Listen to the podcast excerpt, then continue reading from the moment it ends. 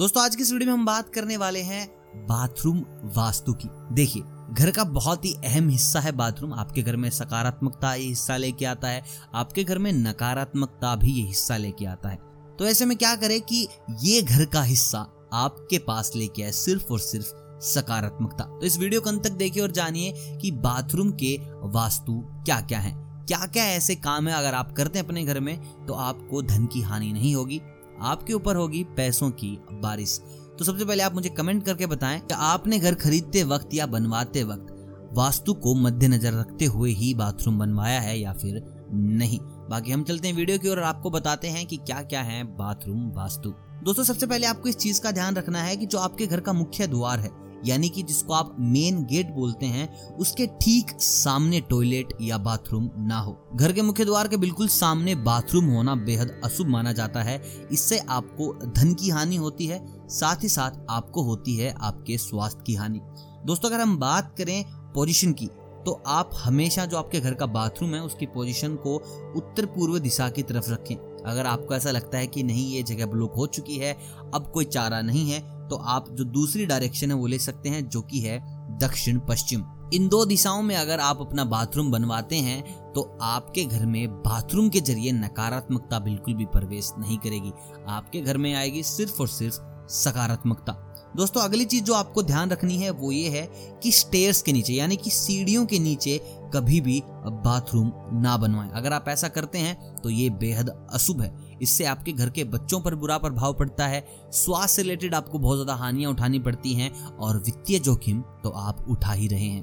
दोस्तों, इसके साथ आपको एक अहम चीज़ याद रखनी है कि आप बाथरूम या टॉयलेट कुछ भी बनवा रहे हैं तो दरवाजे के ठीक पीछे नल सिंक ना लगवाएँ।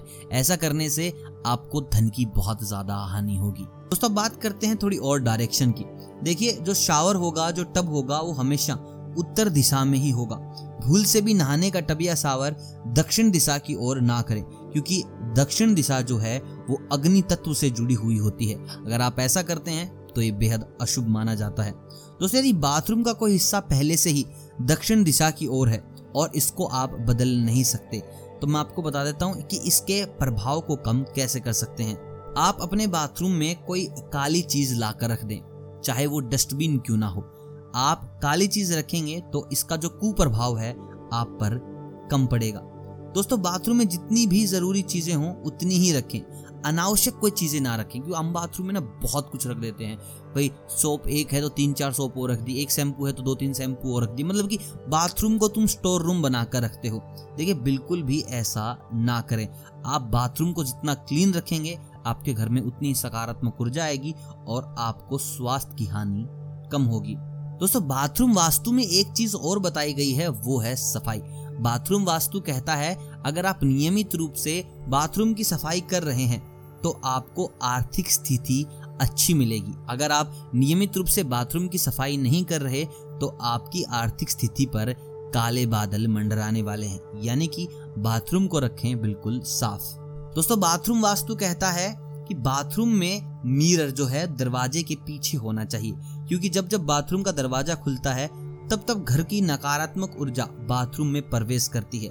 अगर मिरर दरवाजे के ठीक सामने होगा तो नकारात्मक ऊर्जा पुनः वापस आ जाती है। तो इस चीज़ का भी आप खास ख्याल रखें। दोस्तों, एक चीज़ का और खास ख्याल रखें कि बाथरूम में ज़्यादा मैले कुचैले कपड़े ना छोड़ें। देखिए, अगर आपने बाथरूम में वॉशिंग मशीन लगा रखी है तो कपड़े ऐसे बिखेर कर ना रखें या फिर कोई लॉन्ड्री बैग ले लें।